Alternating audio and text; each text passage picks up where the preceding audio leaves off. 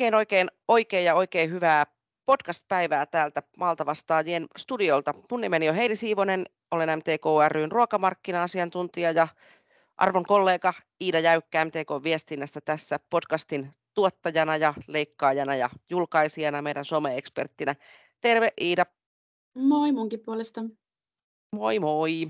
Ja tota, tätä nauhoitellaan tässä vuoden vuoden viimeisinä työtehtävinä, mutta julkaistaan sitten heti ensi vuoden alkuun reippaan raikasta tammikuuta toivottelen siis teille kohta. Mutta ei ole he täällä tänäänkään kaksin, vaan meillä on tosi mielenkiintoisia vieraita ja me tuossa Idan kanssa itse asiassa puhuttiin, että me ei ole koskaan tehty Bryssel-aiheista podcastia ihan suoraan muistaakseni, vaikka se on tosi oleellinen osa tätä MTK-toimintaa ja myöskin sitten tämmöistä maa- ja metsätalouden edunvalvontaa, että se tehdään muuallakin kuin Suomessa. Ja meillä on tota, vieraana täällä MTK näitä Brysselin vahvistuksia, eli ensinnäkin niin tervetuloa mukaan MTK Brysselin toimiston johtaja Hanna Leiponen-Syyrakki. Moikka Hanna. Moi ja kiitos kun saimme tulla vieraaksi. Kyllä, totta kai saitte tulla. Ja sitten mielenkiintoista aina kun saadaan uusia kollegoita, niin siellä Hannan kanssa Brysselissä arkityötä tekevä Jussi Savander, joka on Titteli oli valtava hieno, siis EU-asiantuntija ja kotieläin, talous ja osuustoiminta. Terve Jussi, tervetuloa mukaan podcastiin ja tervetuloa meidän työporukkaan. No kiitokset, kiitokset ja terveisiä tosiaan täältä Brysselistä ja ollut kyllä hieno mukaan tulla tähän porukkaan MTKlle töihin ja edunvalvonnan tehtäviin. Kyllä, Tämä se on mielenkiintoista. Ja sitten vielä kolmantena Maria Pohjala, joka on työskentelet Suomesta käsin, mutta asiantuntija näissä kansainvälisissä metsäasioissa ja sulla myöskin pitkä tämmöinen kansainvälinen metsätausta, sanotaan näin päin. Terve Maria. Moikka kaikki, kiitos Heidi ja Iida tästä podcastista. Mukava päästä juttelemaan. Kyllä. Ja tota, kiitos, kiitos Maria kiitoksista ja tervetuloa mukaan. Ja mä ajattelin, että et, et käydään vähän ihan, ihan tota, että nyt ollaan tässä niin vuoden vaihtumisvaiheessa, tämmöisessä nivelvaiheessa on aina hetki aikaa vähän huokasta ja sitten luodata katse sinne tulevaan ja myöskin vähän miettiä mennyttä, että kuinka menit ja mitä tapahtui ja mitä se vaikuttaa siihen tulevaan, niin mitä teille kuuluu? Onko ollut kiireinen syksy takana? Hanna, aloita sinä. No, Hyvää kuuluu, mutta täytyy kyllä sanoa, että, että tota, aika kiireinen syksy on ollut. Aina syksy on kiireinen Brysselissä, kun syyskausi alkaa syyskuussa ja se loppuu jouluun, niin siihen neljään tai kolmeen puoleen kuukauteen puristetaan niin kuin puolen vuoden asiat. Sen lisäksi meillä Euroopan parlamentin vaalit tulossa ensi keväänä ja, ja, ja senkin takia siellä on sellainen deadline, että kaikki pitää saada niin kuin valmiiksi. Että kyllä on töitä piisannut. Niin, nythän on siis tämmöistä, tämä on ollut vähän tällaista aikaa tässä. Minusta ainakin tuntuu, että tämä on niin kuin vaalia vaalin perään, että, että Suomessa on presidentinvaalit, oli eduskuntavaalit, niitä ennen kuntavaalit ja nyt on sitten Bryssel-vaalit, että tämä vaatii tällaiselta vaikuttajaltakin aika, aika paljon, että, että näihin kaikkiin niin kuin tekee sen tarvittavan työn ja loppauksen. Mites Maria, millainen sun syksy on ollut? No kiitos. Täälläkin on kyllä kiirettä pitänyt muutto Brysselistä Suomeen ja uuteen, uuteen tavallaan työtehtävään totutellessa, mutta toisaalta vanhat tehtävät antaa toki hyvän pohjan tälle uudellekin ja olen jatkanut näiden tämän EU-vaikuttamisen parissa näihin metsiin liittyen ja näitä metsäaloitteita on, on tullut vielä tässä lisää Brysselistä ja sitten sen lisäksi ollaan vaikutettu niihin jo tavallaan julkaistuihin, mutta ei vielä valmistuneisiin prosesseihin. Eli monta rautaa tulessa näissä metsäasioissa yhtä aikaa. Kyllä. Entäs Jussi, sä oot, tämä on mielenkiintoinen paikka sinulla, että ihan uudet työt on alkanut. Aloitit tuossa, oliko se marraskuulla ja, ja tota, nyt ollut sitten hetken mukana, hetken mukana sitten siellä Brysselissä ja näin, niin kerro vähän, että kuinka sinun syksy tai tämä, tämä eka työ on niin alkanut ja millaisia odotuksia on ehkä ensi vuoden suhteen? Joo, tulin tosiaan marraskuun alusta töihin MTK, SLC ja Pellervon yhteiselle Brysselin toimistolle ja ensimmäiset päivät oltiin Suomessa Hannan kanssa tutustumassa näihin organisaatioihin ja sitten ensimmäisen viikonlopun jälkeen tulin sitten Brysselin sunnuntaina ja sieltä löytyi Airbnb-kämppä ja maanantai-aamuna äärimmäisen mukava Brysselin toimisto, jossa on kyllä todella hyvä henki ja tähän esihenkilön kiireeseen on varmasti osasyyllinen, koska uutena kun tulee, niin hän on ollut paljon perehdyttämässä ja auttamassa ihan näihin käytännön rutiineihin ja valtavan laajoihin EU-kokonaisuuksiin, mistä itsellä totta kai jonkunlainen tuntuma oli, mutta kyllä on ollut tosi mielenkiintoista huomata, miten isojen asioiden kanssa on ollut ja tämä oli se kiinnostus EU-asiantuntijoihin tai EUn toimintaan oikeastaan, että miksi tähän tehtävään lähdin hakeutumaan. EU vaikuttaa meidän kaikkien elämään ja on hyvä tietää ja että mistä siellä puhutaan ja erityisesti tämän maatalouden kannalta, niin kyllä meidän täytyy olla hereillä tuolla Brysselin suunnalla. Uuden opettelu on ollut tosi paljon, porukka on ottanut hyvin vastaan, paljon kohtaamisia, uusia tuttavia verkostoja, kansainvälisiä kuin sitten kotimaisia kollegoita. Tosi mielenkiintoinen ensimmäinen kaksi kuukautta takana. Kevättä odotan oikein innolla ja niin kuin Hanna tuossa sanoikin, että EU-vaalit on tulossa ja parlamentin kausi lähenee loppuaan ja EUn Daysillä kuulet, kuullut, että miten keväällä alkaa strateginen dialogi maatalouden tulevaisuudesta, niin tässä on kaikki isoja aihealueita, mitkä kyllä vievät mennessään. Sä olet päässyt hämmästyttävän hyvin minusta niin kuin tässä tosi lyhyessä ajassa tällainen, tällainen määrä jo asioita ja termejä ja, ja tietyllä tavalla mä niin kuin itse ihailen sitä, niin kuin sanoit tuossa, että löytyy Airbnb-kämppä ja näin, että jos ajattelee, että ulkomailla työskentely olisi tosi niin kuin glamuuria, onhan se sitäkin, mutta aika, aika arkisesti lähdetään liikkeelle.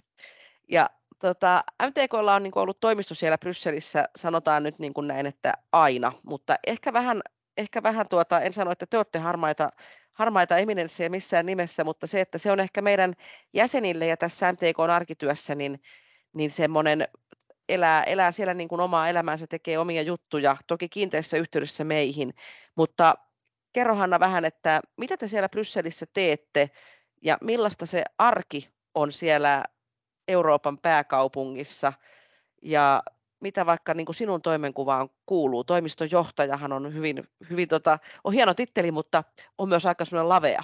Joo, se, mitä me tehdään, mä, jos ihan lyhyesti pitää sanoa, niin, niin tota, meidän tehtävä siellä Brysselissä on varmistaa se, että MTK ja SLC ja Pellervon jäsenten ääni kuuluu EU-päätöksenteossa. Ja se otetaan siellä, meidän jäsenten tarpeet otetaan huomioon siinä EU-lainsäädäntötyössä ja päätöksentekoprosessissa. Ja tehdä tätä meidän EU-vaikuttamista yksin, vaan yhteistyössä meidän mahtavan organisaatioiden ja organisaatioiden kanssa, jossa on paljon erinomaisia asiantuntijoita, jotka seuraa oman asiantuntijuudensa puitteissa EU-asioita. Ja, mutta se, että me ollaan siellä Brysselin päässä niin kuin varmistamassa, että se meidän viesti menee oikeaan paikkaan, oikeaan aikaan, oikealle taholle siinä prosessissa perille, niin että sillä on mahdollisimman suuri vaikuttavuus. Ja kyllä se meidän työ on aika arkista toimistolle ja, ja tavataan ihmisiä, puhutaan, istutaan palavereissa, seurataan, seurataan erilaisia lainsäädäntöprosesseja ja varmistetaan, että meiltä se viesti menee oikeaan, oikeaan aikaan, oikeaan paikkaan. Ja ehkä se meidän, meidän tehtävä myöskin on siinä, että, että me osataan niin se meidän Suomen, suomalaisten viljelijöiden metsänomistajien viesti pistää niin oikeaan pakettiin sitten siihen muiden maiden tilanteeseen ja siihen EU-keskusteluun, että silläkin tavalla varmistaa, että se menee, menee perille. Ja tämähän on niin kuin, mitenkään, sanotaan, että ei se helppoa hommaa ole ja prosessit on kauhean pitkiä ja monipolvisia, mutta se, että me varmistetaan, että me ollaan siellä läsnä ja, ja meitä kuunnellaan ja tosiaan toimisto on ollut yli 30 vuotta, eli jo 91 vuonna MTK-emännät ja isännät oli viisaita, viisaita ja lähettivät edunvalvojan Brysseliin, että, että kyllä siellä työtä riittää. Kokouksissa istumista ja raportin kirjoittamista se on ja ihmisten tapaamista ja viestin viemistä.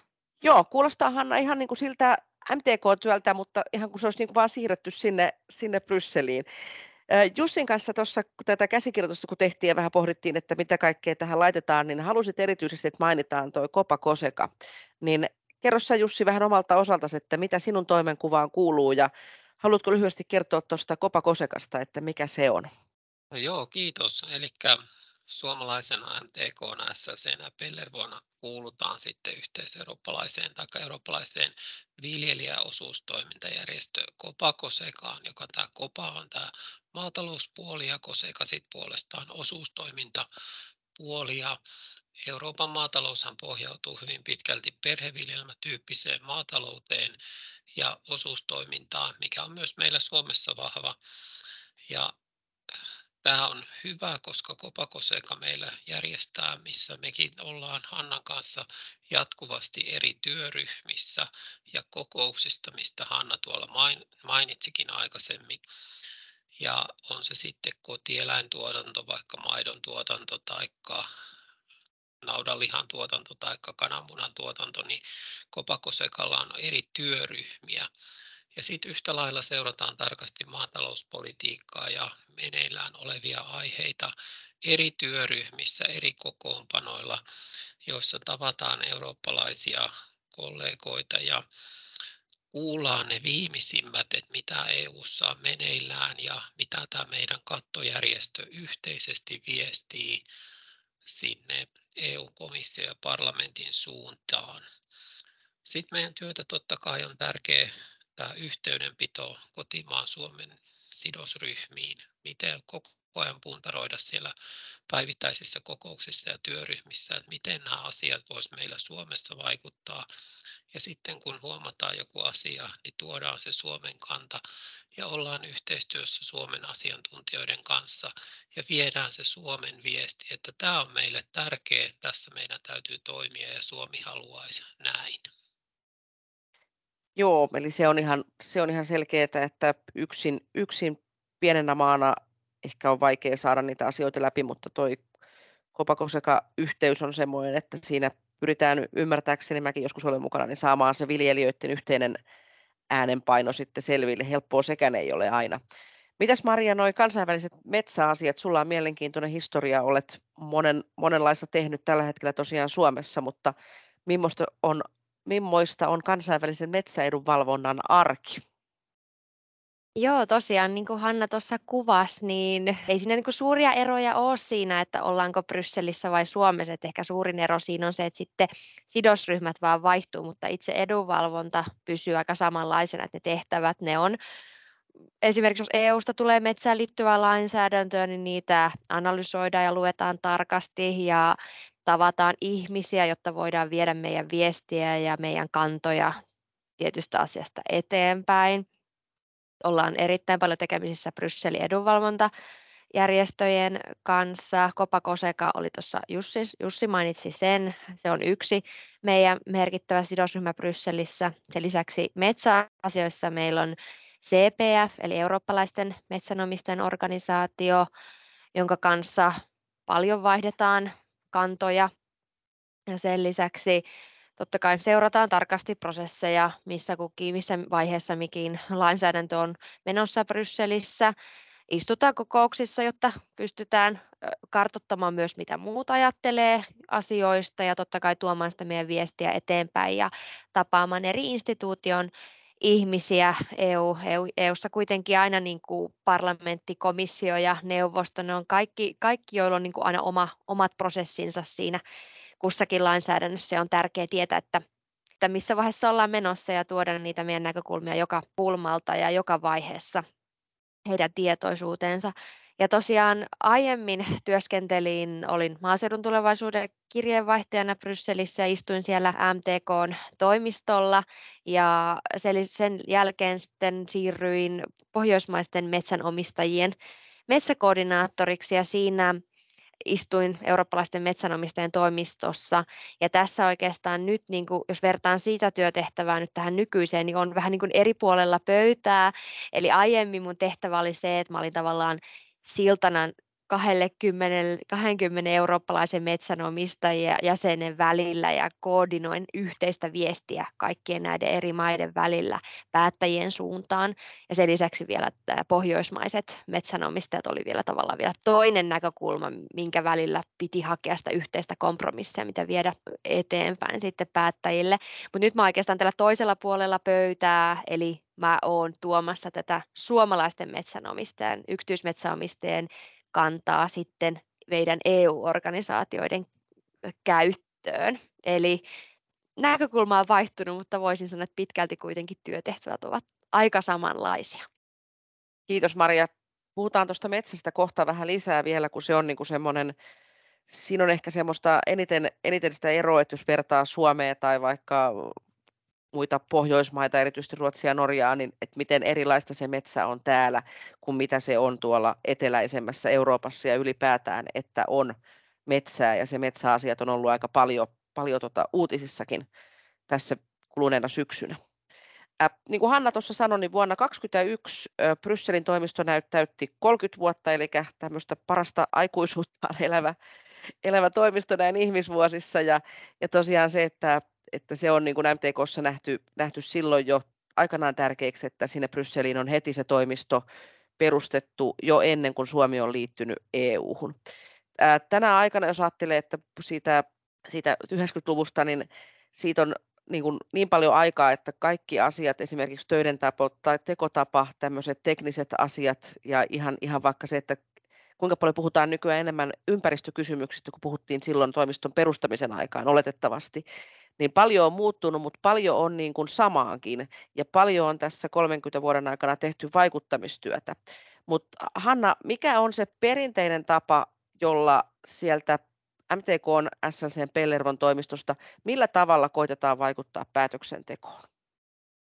Um, siis se, se meidän vaikuttaminen, no, ehkä muutama sana tai lyhyesti tämä EU-päätöksentekoprosessi menee sillä tavalla, että ensin komissio valmistelee lainsäädännön, sitten se lainsäädäntöesitys menee käsittelyyn parlamenttiin, jossa on MEPit, ja neuvostoon, jossa on ministerit jäsenmaista.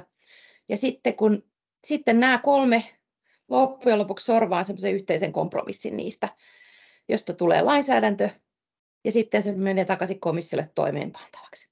Ja tämä on niin kuin hyvin lyhyesti se prosessi, mihin me tässä niin kuin vaikutetaan ja, ja, ja tota, se tapa, että miten sitä tehdään, niin kannattaa tietysti olla niin kuin mahdollisimman aikaisessa vaiheessa liikkeellä ää, sinne komissioon syöttää, kun he valmistelee sitä lainsäädäntöä. Silloin jo otetaan ne erityiskysymykset ja tarpeet siellä huomioon.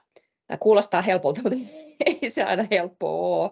Mutta, tota, mutta et, et se on niinku se helpoin tapa saada ne omat asiat. Ja meillä pitää olla se verkosto siellä Brysselissä, jossa me varmistetaan, että me puhutaan oikeiden ihmisten kanssa ja viedään heille tietoa siitä meidän, meidän suomalaisten maa- ja metsätalouden tarpeista ja asioista. Sitten kun se menee sinne ja parlamenttiin, niin sitten siellä tarjotaan niille päätöksentekijöille tietoa siitä, ähm, että miten tästä tulisi parempi päätös. Mä aina sanon, että, että Brysselissä on 25 äh, 000 lopparia todennäköisesti. Ja, ja tota, siellä äh, me ollaan yksi, yksi niistä, mutta sehän on aina hyvä, että jos meillä on sellainen olo, että meitä tarvitaan, koska niin mä väitän, että ilman, ilman niitä loppareita niin niistä päätöksistä ei tulisi niin hyviä kun niistä tulee. Eli että me tarjotaan sitä apua niille päätöksentekijöille, että he tekisivät mahdollisimman hyviä päätöksiä ja hyvää lainsäädäntöä.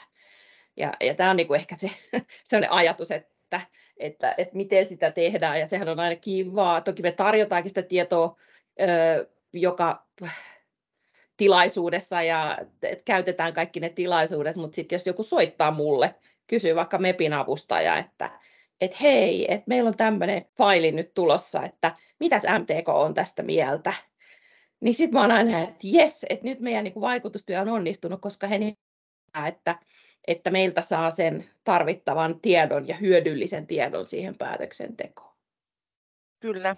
Ää, ja Jussi, nyt kun olet tämän syksyn ollut siinä töissä, niin osaatko kertoa jotain konkreettista esimerkkiä, että miten koet, että millaista vaikuttamiskanavaa tai millaista vaikuttamistyötä oot, ootko päässyt tässä kuukauden aikana jo parin kuukauden aikana kokeilemaan tai tekemään? Tuleeko mieleen jotain konkreettista esimerkkiä?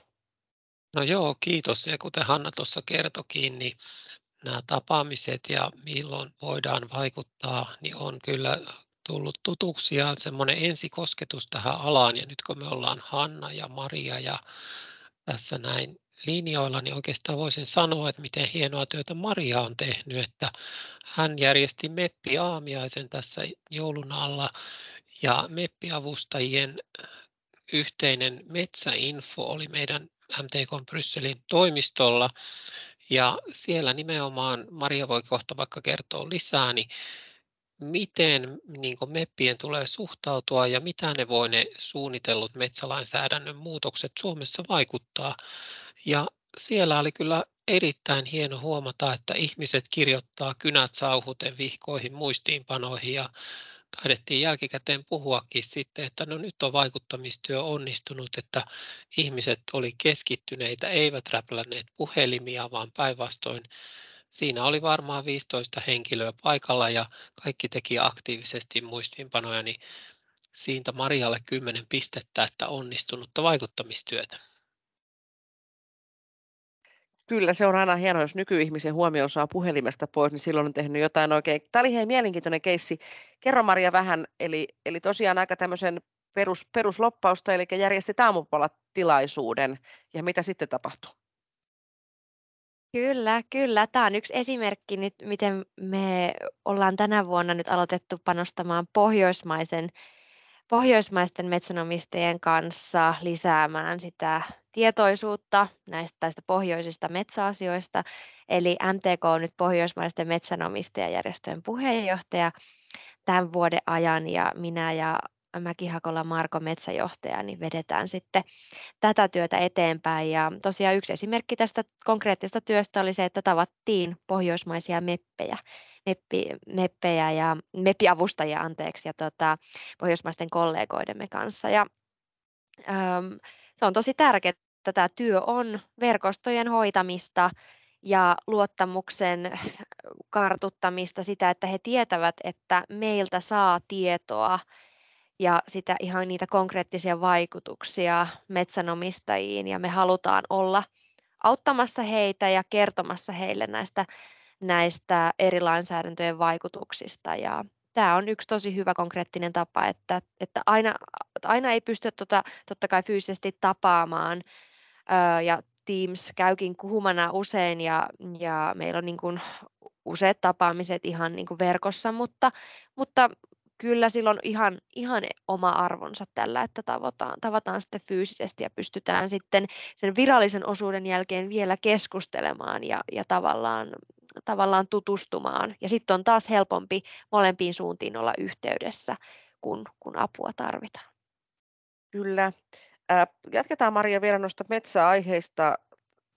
Metsäaiheista, eli tuossa niin kuin sanoinkin vähän, että kuluneen vuoden aikana minusta näistä metsäasioista on puhuttu paljon jopa minun ruokaorientoituneeseen korvaan on tarttunut tämä, että tämmöinen ennallistaminen. Eli minkä takia se metsä on nyt niin kauhean kuuma aihe? Miksi se siellä Brysselissä puhuttaa noin paljon ja, ja tota, sitten toisaalta, että minkälaisia toimia se edellyttää niin kuin täällä Suomessa?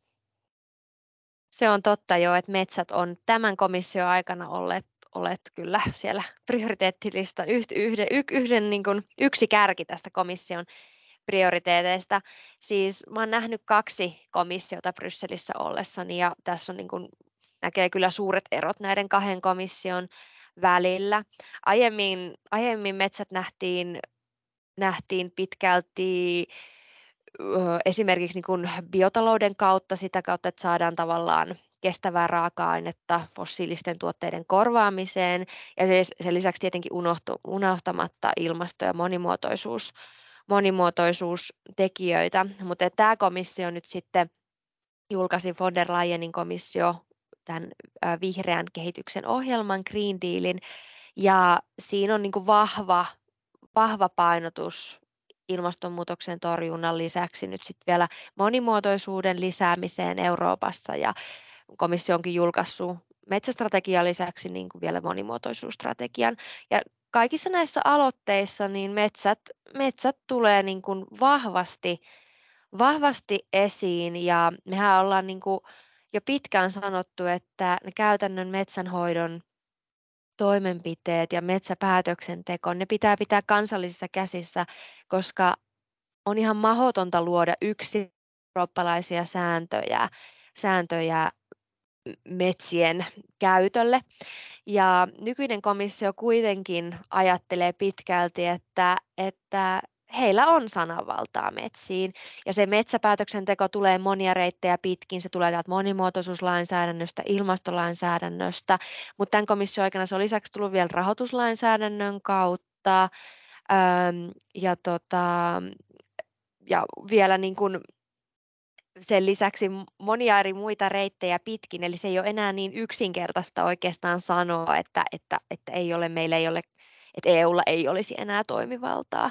Eli siinä on vähän sellaista harmaata aluetta, kenelle, kenelle nämä päätökset sitten lopulta kuuluu. Ja me ollaan edelleen tietenkin MTKlla vahvasti sitä mieltä, että, että tavoitteet voi pitkälti olla yhteisiä ja usein komissio pyrkiikin ihan, ihan hyviin lopputuloksiin, mutta kyllä ne tavat, miten näihin tavoitteisiin päästään, niin niissä pitäisi olla tarpeeksi joustoa jäsenmaiden välille, että oikeasti pystyttäisiin niitä kansallisesti hyviä metsänhoitotoimenpiteitä käyttämään hyväksi, eikä, eikä sieltä Brysselistä käsin lähdettäisiin sanomaan, että miten metsiä sitten kuuluisi hoitaa.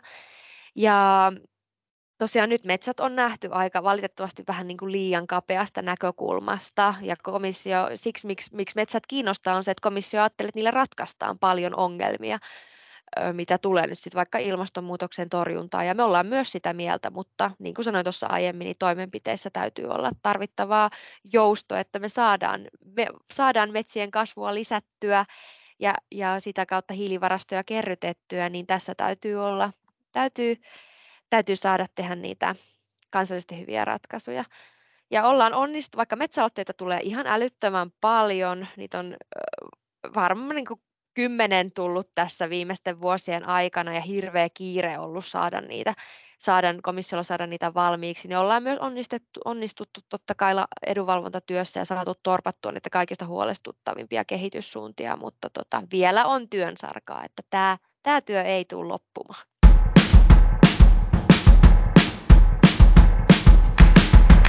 Niin, toikin kuulostaa vähän, vähän semmoiselta niin kotimaiselta keskustelulta, mutta skaalautuneena, eli luontoarvot ja yksityisen omaisuuden suoja ja sitten taas niin semmoiset tämmöinen, tämmöinen niin kova, kova talous ja muut, niin niiden, niiden yhteensovittamista.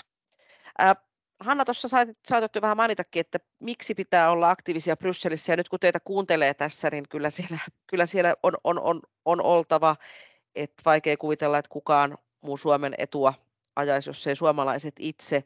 Mutta tota, millaisiin asioihin, tuleeko teille mieleen jotain konkreettista, että millaisiin asioihin me on saatu vaikutettua nyt ihan lähiaikoina tai sitten tuon koko 30-vuotisen historian aikana? Saat Hanna aloittaa. Ah, oh.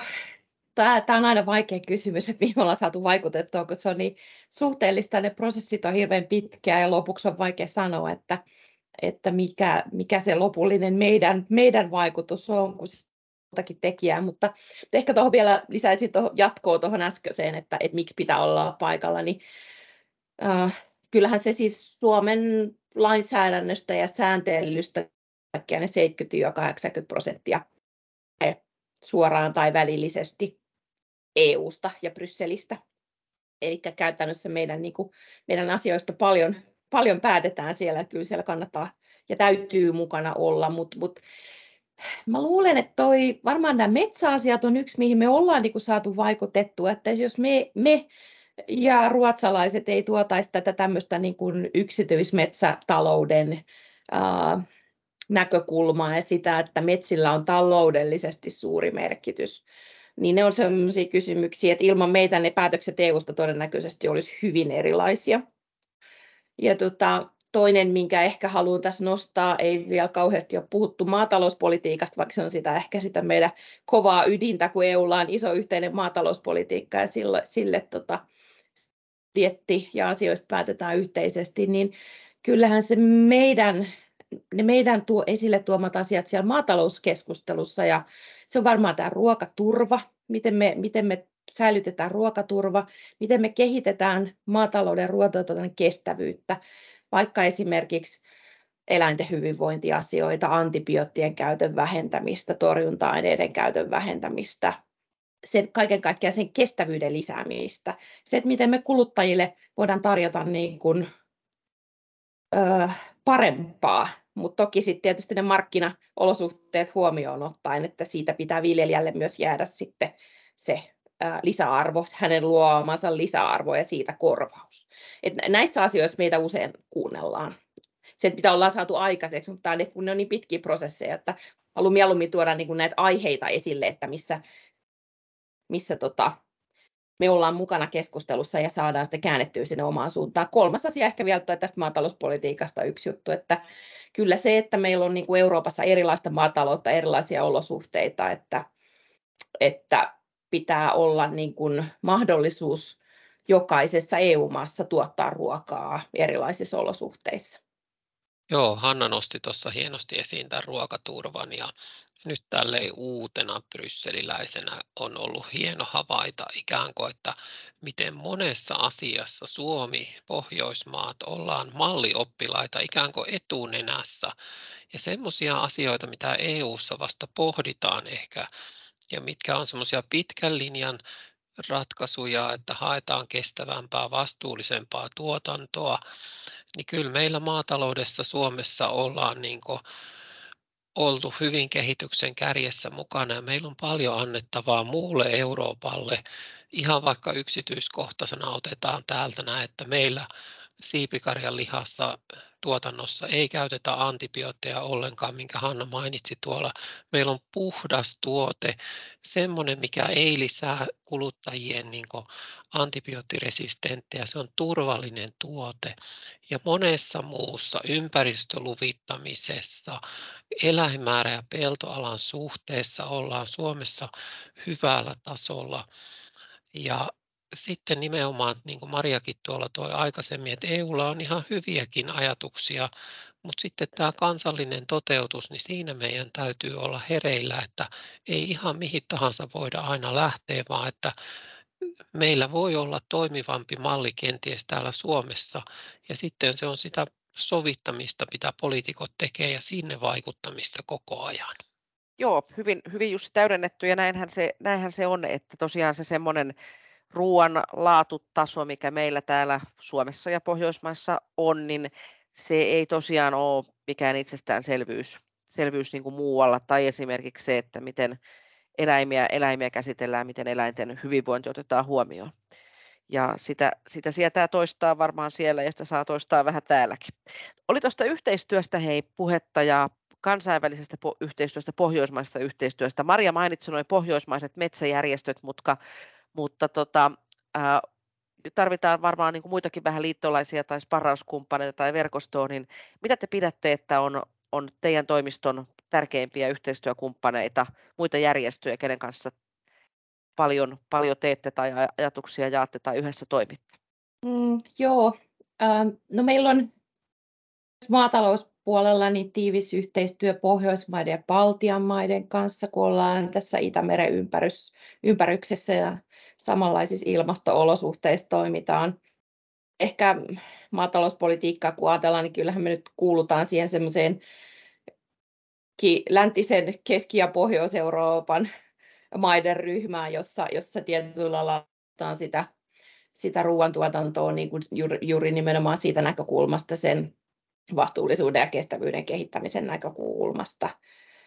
Öö, ja, ja tota, ehkä myöskin sit varmaan tota, um, uh, siellä metsä, metsäasiassa Maria voi puhua niistä, mutta, mutta tässä se nyt ehkä, mutta sitten sanoisin kyllä, että kyllä me löydetään sitten uh, erilaisia yhteistyökumppaneita ihan mistä vaan, kun ollaan sa- samaa mieltä asioista, niin, niin tota, Brysselissä meidän verkosto toimii siellä tosiaan kaikilla Kopakosekan jäsenillä, tai meillä on melkein joka, joka maasta kollega siellä Kopakosekan yhteydessä, ja ja tota, erilaisia yhteistyökuvioita löytyy kyllä ihan melkein kenen kanssa vaan, että, että tota, ja vaihdetaan tietoja, että se on kyllä se on mukavaa, että se on semmoista avointa se, avointa se yhteistyö. Maria näyttää ihan siltä, että hän olisi niin kuin palavaisilla halusta sanoa jotain. Tuleeko sinulle muita vielä? Mainitsit noin pohjoismaiset metsäjärjestöt, mutta muita, muita hyviä yhteistyökumppaneita tai muita järjestöjä mieleen?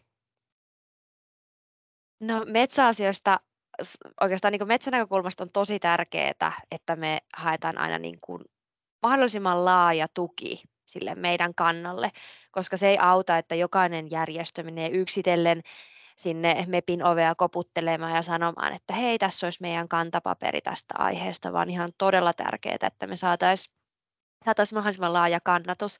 Ja mä tuossa mainitsinkin jo eurooppalaiset yksityismetsäomistajat ja pohjoismaiset metsäomistajat ja Kopakosekan, mutta sen lisäksi metsäaloitteissa on tosi tärkeää, että saataisiin myös aina kun pystytään teollisuutta teollisuutta myös mukaan. Ja kun Brysselissä työskentelin, niin meillä oli esimerkiksi SEPI, joka on niin kuin paperiteollisuuden edustaja ja sitten vielä Sebua, joka on sahateollisuuden edustaja. Eli on todella, ja, ja vielä Eustafor, joka edustaa sitten valtion metsiä, ihan vaan muutama mainit, mainitakseni. Eli, eli on tosi tärkeää, että pystyttäisiin pystyttäisi mennä yhteisellä, yhteisellä viestillä eteenpäin. Ja sen lisäksi totta kai MTK tekee ihan omaa edunvalvontaa, että totta kai myös sitten Brysselin toimiston kautta tai suoraan täältä Helsingistä me mennään sinne kyllä MEPin ovelle kolkuttelemaan, mutta se on tosi tärkeää, että on molemmat tavalla yhteistyöverkostot ja vaikuttamiskanavat käytössä, eli suoraan ja sitten laaja, laaja porukka. Kyllä, ja näinpä se on täällä, täällä tuota kotisuomessakin, että yksin on välillä niin kuin tosi vaikea saada yhtään mitään aikaiseksi, mutta sitten taas verkoston avulla niin se on usein vähän leveämmät hartiat on paremmat. Ja täls, joo, Jussi, anteeksi, mä en kysynyt ollenkaan, kerro sinäkin vielä yhteistyöverkostoista kotieläinpuolella ja varmaan sitten tuossa osuustoiminnassa. Kyllä, kiitos joo. Ja tota, oikeastaan kiva keskustella ja tässä kun jutellaan ja seuraan ja rupeaa miettimään entistä enemmän meidän kuuntelijaa, ketkä täällä podcastilla linjoilla tänäänkin on sitten, niin uutena tulokkaana Brysseliin, niin mun täytyy nostaa esiin vielä tähän, että miten sen toimiston aktiivinen meininki, ikään kuin hyvät asiantuntijaverkostot, semmoinen, että se saattaa kuulostaa Suomeen vähän kaukaiseltakin moni asia, mutta ne on yllättävän lähellä meitä kaikkia.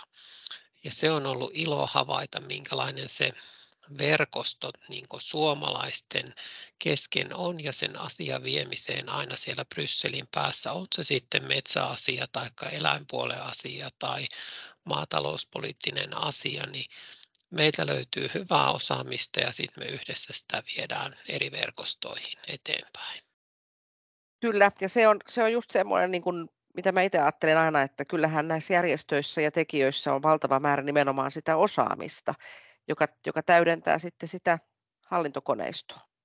Tässä vuodenvaihteessa tämmöisessä nivelvaiheessa on aina mukava luoda pieni silmäys taaksepäin ja sitten ehkä isompi silmäys eteenpäin. Itse tykkään enemmän siitä eteenpäin katsomisesta aina. Niin, niin, niin lopetellaan kohta tätä, tätä Eurooppa-aiheesta podcastia, mutta vähän tota, viime syksyä ja sitten tulevaa kevättä tai tulevaa koko vuotta, että miten te omalta osaltanne näette, että millaisia vääntöjä tai keskusteluita, mikä on jäänyt siltä viime vuodelta mieleen tai saavutuksia, ja sitten taas, että mitä odotatte ensi vuodelta, näkyykö vaalit teidän työssä? Maria, saako puita hakata vielä vuonna 2024? Kyllä vaan, mutta siis voisin sanoa menneestä vuodesta tai menneistä vuosista, että ollaan saatu kyllä monia tärkeitä aloitteita vietyä eteenpäin. Ja, ja ehkä aloittaisin siitä, että tämä keskusteluyhteys komission, nykyisen komission kanssa metsäasioista ei ole ollut helppo. Meitä on kuunneltu vähän valitettavan vähän, tai sanotaan, että meitä on kyllä tavattu ja ollaan siellä käyty kyllä kertomassa asioista, mutta sitten ne käytännön kirjaukset on jääneet liian laihoiksi ja liian, niin kuin sanoin tuossa aiemmin, yhdeltä kantilta katsotuksi. Ja me toivottaisikin, että tulevan komission aikana, joka sitten vuoden päästä aloittaa, niin tämä dialogi metsäasioissa paranisi ja että mitään päätöksiä metsistä ei tehtäisi ilman, että meitä kuunneltaisiin herkällä korvalla joka vaiheessa. Ja komissio pitäisikin saada ymmärtämään paremmin mitä, mit, mikä on niin kuin metsien kokonaisvaikutus ja, ja metsänomistajan rooli tässä, tässä niin kuin koko kehikossa. Eli niin kuin siinä, että jotta me päästään komission tavoitteisiin, niin me tarvitaan metsänomistajia ja heidät täytyy saada mukaan tähän prosessiin. Ja sen lisäksi, että me halutaan totta kai näihin prioriteetteihin muutoksia, halutaan, että metsät nähdään myös huoltovarmuuden ja biotalouden ja maaseudun elinvoiman, elinvoimaisuuden ja investointien näkökulmasta näiden muiden, muiden rinnalla, niin me tarvitaan ihan niihin käytännön, käytännön äm, va, ed, tavallaan vaikuttamistapoihin muutoksia siellä komission suunnassa, että heidän täytyisi pystyä paljon paremmin esimerkiksi kertomaan, että miten he näkevät, että EU-aloitteilla on vaikutuksia ihan niin kuin koko metsäsektorin ja metsän omistajille. Nykyään komissiolta on tullut, kun heiltä tulee uusi aloite, niin he ei oikeastaan ole kovin tarkasti kertonut niistä vaikutuksista. Eli me toivotaan, että tämä päätöksentekoprosessi parantuisi. Ja ehkä nopeasti voisin mainita tuosta näistä meidän hyvistä, hyvistä edunvalvontavoitoista, niin yksi esimerkiksi uusiutuvan energian direktiiviin liittyen, niin se oli tosiaan vahvasti, vahvasti mediahuomiotakin saanut aloite, ja siinä tosiaan yhdessä vaiheessa prosessia sanottiin, että tämmöinen primääri energia, primäärimetsäenergia, eli mikä tulisi vaikka niin kuin hakkuista, metsä, metsä, metsähakkuutähteet ja muut, niin niitä ei enää laskettaisi uusiutuva, uusiutuvaksi energiaksi jatkossa, niin tämmöiset huolestuttavat kehityssuunnat sitten saatiin onneksi torpattua. Ja toinen esimerkki on esimerkiksi, kun nyt metsäaloitteita tulee vaikka täältä niin kuin rahoitusmarkkinoilta, niin komissio oli, luom, oli luomassa myös metsille kriteerejä, sillä, että mitä on kestävä metsätalous jatkossa, ja nämä kriteerit saattaa kyllä jossain vaiheessa vielä tulla, mutta me saatiin tätä työtä jarrutettua ja otettua, sanottua komissiolle, että nyt tarvitaan lisäaikaa, ja me tarvitaan parempaa, parempaa konsultaatiota tänne metsäomistajien suuntaan ennen kuin he julkaisevat mitään.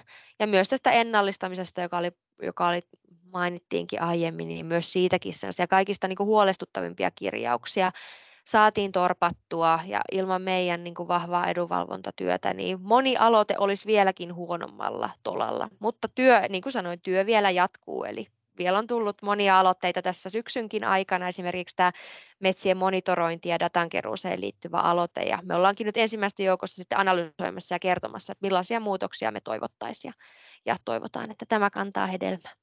Kiitos Maria, tämä kuulostaa ihan siltä, että saat ensi vuonnakin vielä tai 24 vuonna, niin kyllä työt, työt jatkuu ja työtelijästä on ollut syksylläkin.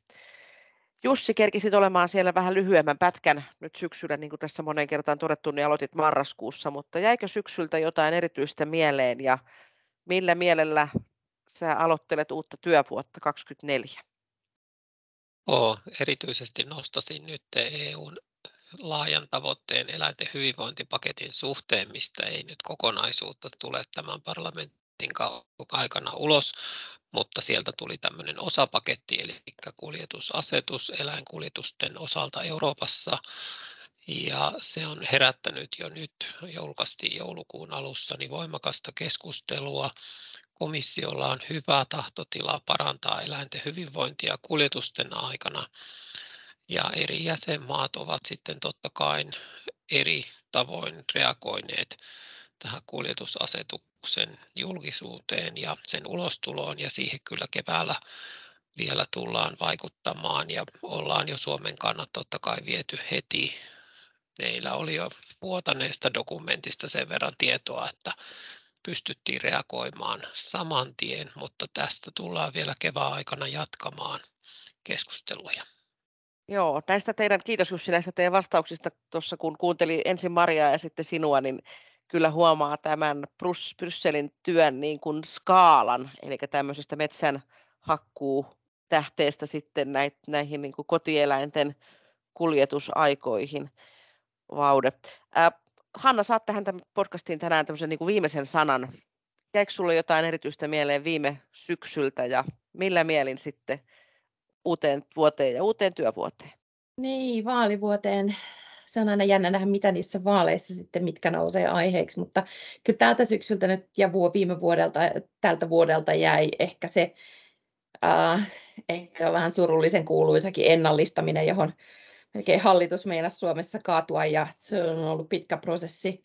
Ja alun perin MTK nosti ensimmäisenä esille sen, että, että kuinka huolestuttava lainsäädäntö esitys sieltä on tulossa, ensinnäkin sen kustannukset ja, ja tota, sanotaan, että prosessin matkan varrella niin osoitettu mieltä Brysselissä ja Strasbourgissa asiasta yhdessä muiden viljelijä- ja metsäomistajajärjestöjen kanssa ja kovasti koitettu vaikuttaa ja tämä on ollut sellainen vähän sellainen hyvä esimerkki siitä, että mitä kaikkea voi niin kuin e, lainsäädäntöprosessissa tapahtua, mutta nyt sitten on niin, että on, on tota, trilogineuvottelut käyty ja, ja lainsäädäntö tulossa ja nyt katseet meilläkin kääntyy sit siihen, siihen kansalliseen toimeenpanoon ja siinä ehkä kaiken kaikkiaan on hirveän tärkeää, että, että meillä Suomessa sitten käytetään ne kaikki mahdolliset joustot, mitä siellä kansallisesti pystytään, jotta tästä meille, meidän maanomistajille ja toimijoille, niin saadaan semmoinen järkevä paketti aikaiseksi.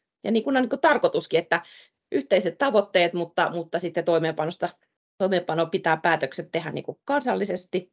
Ja se on ehkä, siitä saa niin kuin sillä siihen, että mitä sitten, mitä sitten keväällä vielä, niin paljon olisi aiheita, mutta ehkä semmoinen yksi kokonaisuus, mihin, mihin liittyy sitten nämä varsinaiset lainsäädäntöaiheet, on se, että mitä toivon myös uudelta parlamentilta ja uudelta komissiolta, että, että me jatkossa saadaan saadaan sellaisia lainsäädäntöesityksiä, joissa on otettu huomioon se jäsenmaiden erilainen tilanne ja lähtötaso.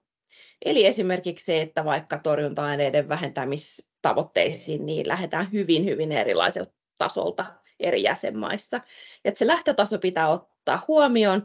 Toinen asia on se, että jotta viljelijät pystyy ruokaa kestävästi tuottamaan jatkossa ja tässä ilmasto joka kasvattaa riskejä, niin me tarvitsemme lisää sellaisia työkaluja, millä me pystytään tätä työtä paremmin tekemään. Ja yksi sellainen esimerkki siitä on toi uudet genomitekniikat, uudet jalostustekniikat kasvijalostuksessa, että saadaan ne geenisaksimenetelmät myös EU-ssa käyttöön. Ja, ja siitä on lainsäädäntöä nyt sitten vielä tuolla sanotaan niin kuin putkessa tulossa ulos ja, ja tota, toivotaan, että se sieltä positiivisesti saadaan aikaiseksi vielä tämän parlamentin aikana. Että se on sellainen mun suuri toive, että tämä, tämä genomitekniikkalainsäädäntö tulee, tulee vielä ulos, ulos tässä ja, ja, ja, ja iso toive on se, että niitä me saadaan niitä työkaluja, että ne lähtötasot otetaan huomioon siinä tulevassa EU-lainsäädännössä joka puolella.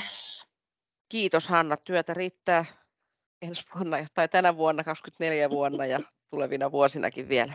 Kyllä. Kiitoksia hei paljon. Tämä oli, tässä oli niin kuin monta tämmöistä häntää, mistä voisi tehdä vaikka ihan omia podcasteja, ehkä joskus tehdäänkin, mutta tämmöinen, tämmöinen tota, pieni raapasu tähän MTK ryn EU-vaikuttamiseen ja meidän kansainväliseen toimintaan, niin meidän kanssa täällä tosiaan tänään oli Brysselin toimiston johtaja Hanna Leiponen Syyrakki, asiantuntija, erityisesti kotieläimet, osuustoiminta Jussi Savander ja sitten Maria Pohjala, kansainvälisten metsäasioiden asiantuntija. Kiitoksia paljon teille, kiitoksia Iidalle, kiitoksia sinulle, joka kuuntelit.